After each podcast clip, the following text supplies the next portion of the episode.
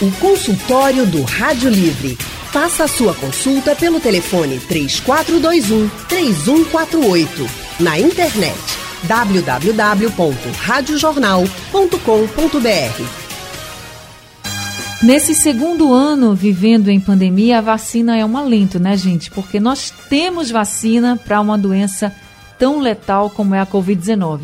O problema é que nós não temos vacina para todo mundo. E nessa corrida contra a Covid, alguns grupos estão sendo imunizados primeiro. Um deles é o grupo de quem tem comorbidades, aquelas doenças pré-existentes. A hipertensão, por exemplo, é uma dessas doenças, mas nem todo mundo que tem pressão alta pode se vacinar. Então, como diferenciar? Tem muita gente com essa dúvida. Por isso, o consultório do Rádio Livre hoje vai esclarecer as dúvidas sobre essas comorbidades. Quem já pode se vacinar contra a Covid? Um dos nossos convidados é o médico infectologista Felipe Prorasca. Doutor Felipe é chefe da triagem de doenças infecciosas do Hospital Universitário Oswaldo Cruz e responsável técnico pelo ambulatório de micologia e imunobiológicos do Hospital Oswaldo Cruz. Doutor Felipe, muito boa tarde, seja bem-vindo ao consultório do Rádio Livre. Obrigado pela oportunidade de poder estar aqui discutir sobre um assunto tão importante. Obrigada ao senhor, doutor Felipe, por ter reservado esse tempinho aqui com a gente para atender aos nossos ouvintes. Quem também está no consultório do Rádio Livre hoje é a doutora Alessandra Tavares. Ela é médica cardiologista da Unimed e Cardioar, médica intensivista do Hospital Universitário Oswaldo Cruz e está aqui com a gente. Doutora Alessandra Tavares, muito boa tarde. Seja bem-vinda ao consultório do Rádio Livre. Oi, Anne, boa tarde, querida. Boa tarde, Felipe. Que alegria estar aqui com vocês para a gente conversar um pouquinho e tirar um monte de dúvida aí de quem está nos vendo e ouvindo, né? Boa tarde a todos. Isso mesmo, doutora Alessandra. E para quem estranhou doutora Alessandra falando que está vendo, né, quem está assistindo aqui com a gente, é porque o consultório do Rádio Livre também está no YouTube. Então, se você entrar agora no YouTube da Rádio Jornal, você vai conseguir também assistir ao consultório do Rádio Livre. Então, vou começar com a senhora, doutora Alessandra, já falando um pouco sobre a hipertensão, porque essa é a comorbidade que a maioria das pessoas tem. Muita gente convive com a pressão alta, mas nem todo mundo tem direito a tomar a vacina da Covid-19 por causa da pressão alta. Então, eu queria que a senhora falasse qual é o tipo de hipertensão que dá direito a essa imunização contra a Covid. Tá bom, então vamos lá. Eu não posso começar essa conversa sem dizer que o desejo e o sonho e a esperança é que todos recebam a vacina. Todos Verdade. nós seremos muito em breve imunizados, certo? E de fato, né, assim, o programa de vacinação começou já há algum tempo e chegou então na vez dos que têm comorbidades, né? Então, precisa entender que comorbidade significa duas doenças juntas. A gente sabe que a Covid ela se torna é, mais grave, parece, os estudos estão aí em andamento, nessas pessoas que já têm uma patologia e são portadoras de outras doenças e a hipertensão, então, está no rol dessas doenças. Mas, como o Anny bem falou, é verdade, não é toda a hipertensão, pelo menos agora, que está é, no programa de imunização.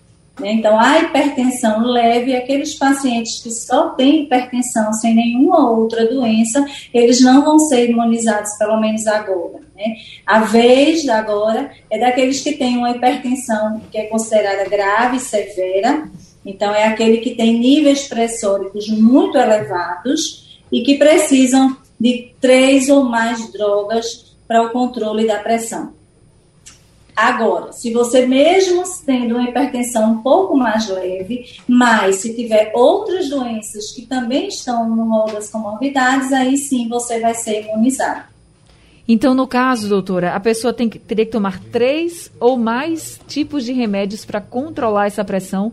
Não é o caso, por exemplo, ah, eu sou mais um pouco mais de idade tenho hipertensão. Ou então eu tenho hipertensão há muito tempo. Não é isso. Pode ser que você tenha há muito tempo, mas que esteja ali controlada e você não tem direito a essa vacina, é isso? Sim, é. Os que são mais idosos já se já vacinaram tomaram, no seu grupo da idade, né? Então, se eu sou uma, uma, pessoa que não estou ainda no grupo por idade, mas tenho uma hipertensão, e é uma hipertensão que requer uma ou duas drogas para manter o controle, e eu me mantenho controlada, eu ainda não serei imunizada, não nessa leva, certo? Doutora Alessandra, e cardiopatia hipertensiva, que está na lista, por exemplo, de comorbidades. O que, o que é uma cardiopatia hipertensiva? Tá. A hipertensão, ela é uma doença crônica, né, silenciosa, e é, ela não é, ao contrário do que a maioria das pessoas pensam, é muito comum no consultório a pessoa chegar e dizer, doutor, eu sofro do coração, eu tenho hipertensão. Não, a hipertensão não necessariamente leva à doença do coração, a cardiopatia. A hipertensão não controlada ou a hipertensão severa de níveis altíssimos por muito tempo não bem controlada, ela aí sim vai causar lesões estruturais no coração. E isso a gente chama de cardiopatia hipertensiva. O coração vai sofrer mais para frente se você não cuidar da sua hipertensão. Aqueles que já estão com o coração sofrido pela hipertensão, então esses aí sim são doentes do coração, né, entre aspas, que é um termo popular, né, para que todos me entendam, mas esses portadores de cardiopatia hipertensiva, esses estão no rol e são prioridade agora para imunização. Tá certo. Deixa eu passar agora para doutor Felipe. Doutor Felipe Prorasca, também muito obrigada por estar com a gente. Doutor Felipe, existem muitas pessoas que têm doenças que as deixam muito mais vulneráveis também a qualquer doença como a Covid-19 e que não está, essa doença não está na lista de comorbidades. Eu queria que o senhor falasse um pouquinho como é feita essa lista de comorbidades para dar prioridade a essas pessoas. É, essa lista é uma lista bem dinâmica, né?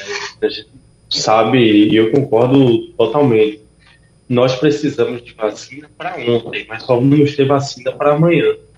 E a responsabilidade de você definir quem são as pessoas que vão receber hoje essa vacina é muito grande. Porque nós temos pouco menos de 20% da população de, de disponibilidade de vacina para a população e temos que selecionar quem são os 20% que serão os primeiros a receber.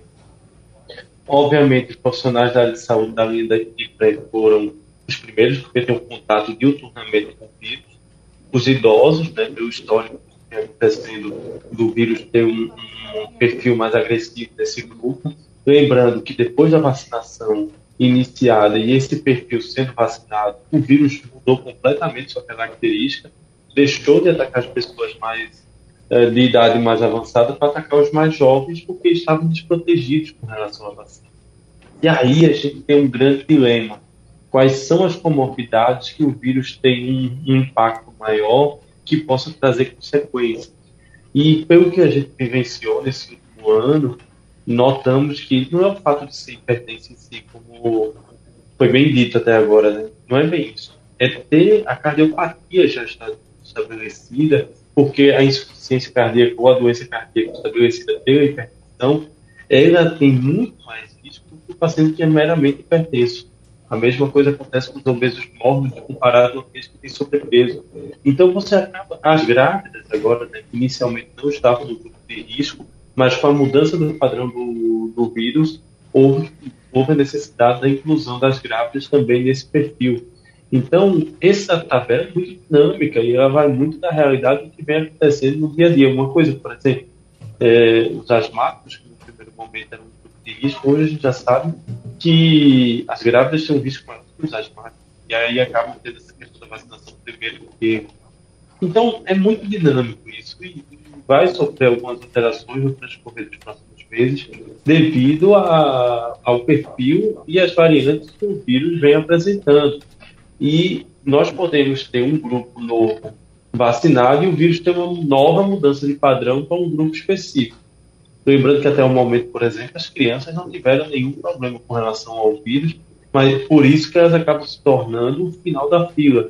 Diferente do que aconteceu na H1N1, que um risco maior para crianças e elas foram as primeiras da fila junto com as gestantes. Mas a gente já tem um número, doutor, de crianças esperando por UTI, Covid, e que não tem. Que é até diferente né, do começo do, dessa pandemia, que a gente já não tinha tantas crianças adoecendo. Mesmo assim, o número é muito pequeno né, em relação aos, aos adultos ainda, né, doutor? Você imagina que a gente tem leitos Covid para adultos, mais de mil leitos Covid para adultos, aí para criança a gente não tem 30 leitos para criança. Então, isso é parte do padrão da doença. O grande problema da, de leitos de UTI imediato é somente a questão de abertura de equipe especializada para isso, de fisioterapia pediátrica, pediatria pediátrica, equipe específica, material específico na criança. É, é sempre um, uma dificuldade em leito de terapia para pediatria desse perfil muito restrito de, de disponibilidade de leitos, já naturalmente. A gente está tendo um probleminha com a conexão do Dr. Felipe Pro. Consultório do Rádio Livre hoje falando sobre as comorbidades que dão direito às pessoas a tomarem a vacina contra a Covid-19. Nós estamos conversando com o médico infectologista, Dr. Felipe Prorasca, e também com a médica cardiologista, doutora Alessandra Tavares. A lista de comorbidades são muitas e semana passada o Ministério da Saúde incluiu outras doenças, inclusive doenças neurológicas, nessa lista de comorbidades, como, por exemplo, pessoas com doenças cerebrovasculares, como acidente vascular cerebral isquêmico ou hemorrágico, doenças neurológicas, inclusive como a esclerose múltipla, para quem tem paralisia cerebral também ou condições similares. São muitas as doenças que entraram nessa lista de comorbidades, mas ainda não está, não tem vacina disponível para todo mundo. E agora a gente vai conversar com o nosso ouvinte Andrade de Rio Doce, que está ao telefone com a gente. Andrade, muito boa tarde para você. Seja bem-vindo ao consultório do Rádio Livre. Boa tarde, querida Anne Barreto. Com todo respeito aos rubro-negros, saudações ao Virrubra. é, você é alvirrubro também, Andrade? Brincar para relaxar, sou alvirrubro. Olha, parabéns. Para rever meu time vencendo o esporte novamente. Parabéns, viu, pelo título de ontem. Obrigado, querida. É, boa tarde, doutor Felipe Prorasca, doutora Alessandra Tavares, boa tarde. Ah, boa tarde. dias atrás, a minha esposa ela tem 57 anos e tem comorbidade. Diabetes e pressão arterial alterada, entendeu? Toma remédio controlado para os dois. Eu tive o zelo de antes de ir com ela, ela para ela tomar a vacina dela, de verificar se a diabetes dela estava ok e se a pressão arterial estava estabilizada. Estava tudo bem, me dirigi com ela ao posto e ela tomou. Fiquei muito feliz. Agora ficou em minha dúvida, foi zelo demais é, eu verificar a pressão arterial dela e a diabetes, ou tudo bem, se a pessoa tiver com a, com a pressão arterial alterada, diabetes descompensada, se ela pode ir tomar de qualquer jeito. Ou eu fiz o certo, verificar antes. Obrigado, querido. Obrigada também, Andrade, pela sua participação. Doutora Alessandra, a senhora pode responder para o Andrade? Ah, posso sim. Parabéns aí pelo título, viu, Andrade? Veja, é, a sua preocupação e o seu zelo pela sua esposa, ótimo, é lindo. Eu acho que é, atingir esses níveis adequados de pressão e diabetes sempre, né? Sempre, não só lá para vacinar. Também eu quero aproveitar para dizer que o diabético, junto com a hipertensão, aí torna é, uma comorbidade já bem é, consolidada, independe do, do nível de pressão para estar na lista dos que têm direito neste momento à vacinação. Então, lembra que eu disse que a hipertensão, quando está muito, é, é, uma hipertensão baixinha, não entra na lista, mas aí, se tem hipertensão mais diabetes, essa soma torna ainda o, o, o paciente com um grupo de risco maior. Então, é, ela sim estava no grupo de risco, é muito legal que ela esteja com tudo, com, com os níveis todos controlados, mas não é um pré-requisito a pressão estar controlada para tomar a vacina. Mesmo porque há um grupo de pacientes que, mesmo em uso de um número enorme de drogas, de medicações, eles não conseguem atingir os níveis pressóricos ideais, os normais. E aí eles não vão deixar de receber a vacina porque o nível de pressão não está é, controlado, certo? Quanto a diabetes, aí é um pouquinho diferente. a diabetes descompensada, não, o ideal é que o paciente esteja bem compensadinho, porque aí ele pode ter a própria doença da diabetes descompensada. Né? Então, a diabetes descompensada traz muitos sintomas, diferente da hipertensão não controlada, às vezes é totalmente assintomática. Então, o ideal é que a, pressão, a diabetes esteja bem controlada, mas a hipertensão não necessariamente. Pode ir com nível de pressão alta receber a sua vacina. Agora, doutora Alessandra, se a pessoa tiver pressão alta, por exemplo, e obesidade, ela tem direito a essa vacina aí no grupo de comorbidades? Sim, a, a hipertensão com a obesidade, na verdade, a obesidade, ela está a obesidade mórbida ainda na lista. Então, teria que ter um IMC acima de 40, né, para poder, pela obesidade, ela é, receber a vacina. Mas a obesidade, junto com a hipertensão, eleva o paciente para um grupo de risco maior, e aí ele pode em alguns casos, está mesmo não tendo a obesidade mórbida, mas a associação das duas fazer com que ele entre na lista é, dos que estão no momento de vacinar. Tá certo, então, doutora Alessandra, respondido. Agora tem uma pergunta aqui para o doutor Felipe Prorasca, é do Genivaldo de Ouro Preto, em Olinda. Ele pergunta assim, doutor Felipe, por que os pacientes com a Covid, que são entubados em sua maioria, acabam não resistindo e indo a óbito. Aí ele até faz um comentário. Parentes e amigos desses pacientes, quando recebem a notícia de que o paciente foi entubado, já ficam com muito medo e muitos estão perdendo a esperança. Doutor Felipe, o senhor que está o tempo inteiro em hospital, que está lidando com esses pacientes, que coloca o paciente em UTI, por que eles são entubados e muitos acabam não resistindo, doutor Felipe? Isso vem aumentando desde o início da pandemia? É, a intubação é o período final de uma tentativa de melhorar o quadro respiratório. Foi feito medicações, foi feito ventilação não invasiva, foi feito uma série de cuidados e quando eles não são suficientes, culmina com a intubação e a necessidade de internamento de UTI para poder é, ficar ligado a um ventilador. Isso envolve muita coisa. Você pode ter o problema de intubação porque chegou muito tarde a um UTI se você chegou tarde demais, perdeu os melhores momentos, teria que dar e chegar com a intubação. A intubação ela tem um momento correto, um momento exato de ser realizada. Não deve ser feita nem muito antes, nem muito depois. Quanto mais se posterga, também tem um risco envolvido. Agora, nós sabemos que dentro do, do Brasil há uma variação muito grande de UTI, porque muitas UTIs foram abertas, mas com profissionais que não estão treinados como outras equipes que já trabalham juntas há, muito, há muitos anos. E isso cria uma certa diferença de resultados e não envolve só o médico, não. Tem toda uma equipe que treinar, equipamento, material, medicações. É toda uma situação que tem que coexistir para que possa dar certo. E a gente sabe que a, que a falta de alguns insumos faz parte do que possa Está cortando um pouquinho a ligação do senhor, doutor Felipe. Eu vou pedir para o senhor falar okay. um pouquinho mais perto do telefone, que ainda está baixinha a ligação, para que tá. a gente possa lhe ouvir melhor. Tá bem. Pronto, agora está ótimo. Pode continuar. Alto. Tá. E o que eu vinha dizendo que há uma dificuldade, não só de equipe, como de material também.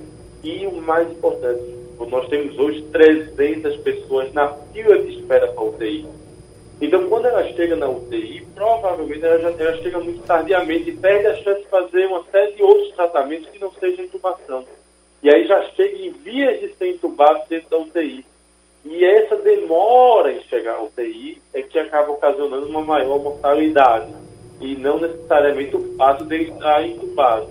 Se a gente demorar demais para ser entubado, faz parte do risco também e eleva a mortalidade. Tá certo, doutor Felipe. Doutora Alessandra, a senhora quer complementar?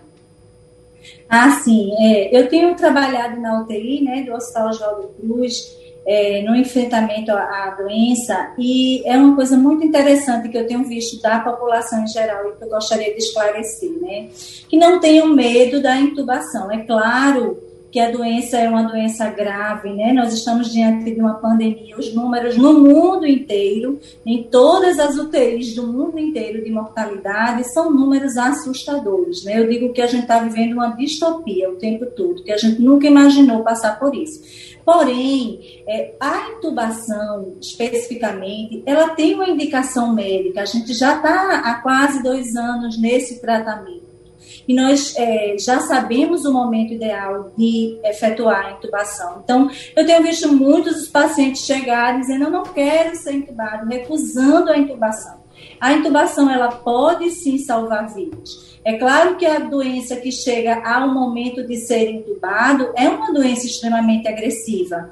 Né? É uma doença e o, e o ouvinte aí perguntou por que que morre tanto, né? Porque é de fato uma doença bastante agressiva, é de uma recuperação muito lenta, em torno de três semanas a permanência de uma pessoa que chega grave na UTI.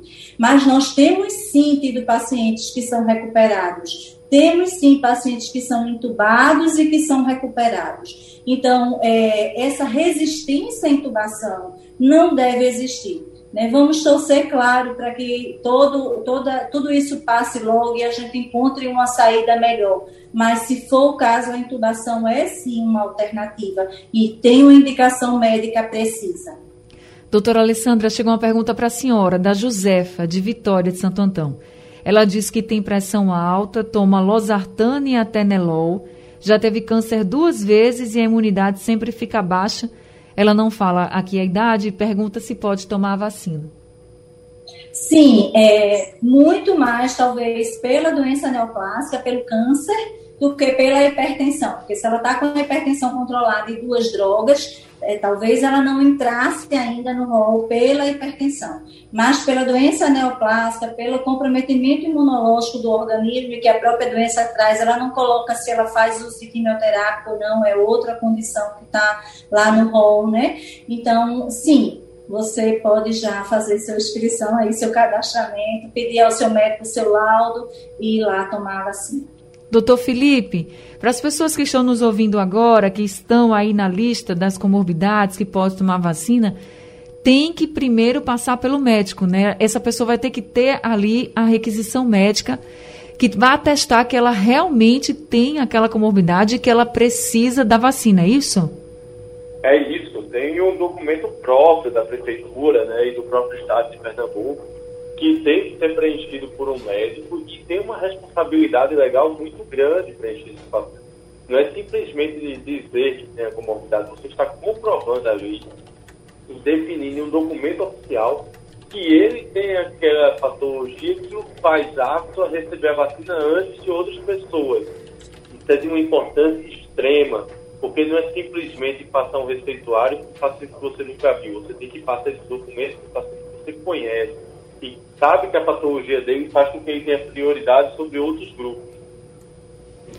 E só reforçando aqui para as pessoas a importância né, desse laudo médico, porque já tem pouca vacina, gente. Se a gente não priorizar, as pessoas que estão mais vulneráveis vão acabar não tomando essa vacina. Claro que, como a doutora Alessandra falou e como o doutor Felipe sempre ressalta aqui com a gente, a vontade é que todo mundo tome todo mundo seja imunizado. Isso é o que a gente gostaria que tivesse acontecendo, né? Todo mundo indo tomar sua vacina tranquilamente, sabendo que estava ali sendo imunizado. Mas infelizmente não tem.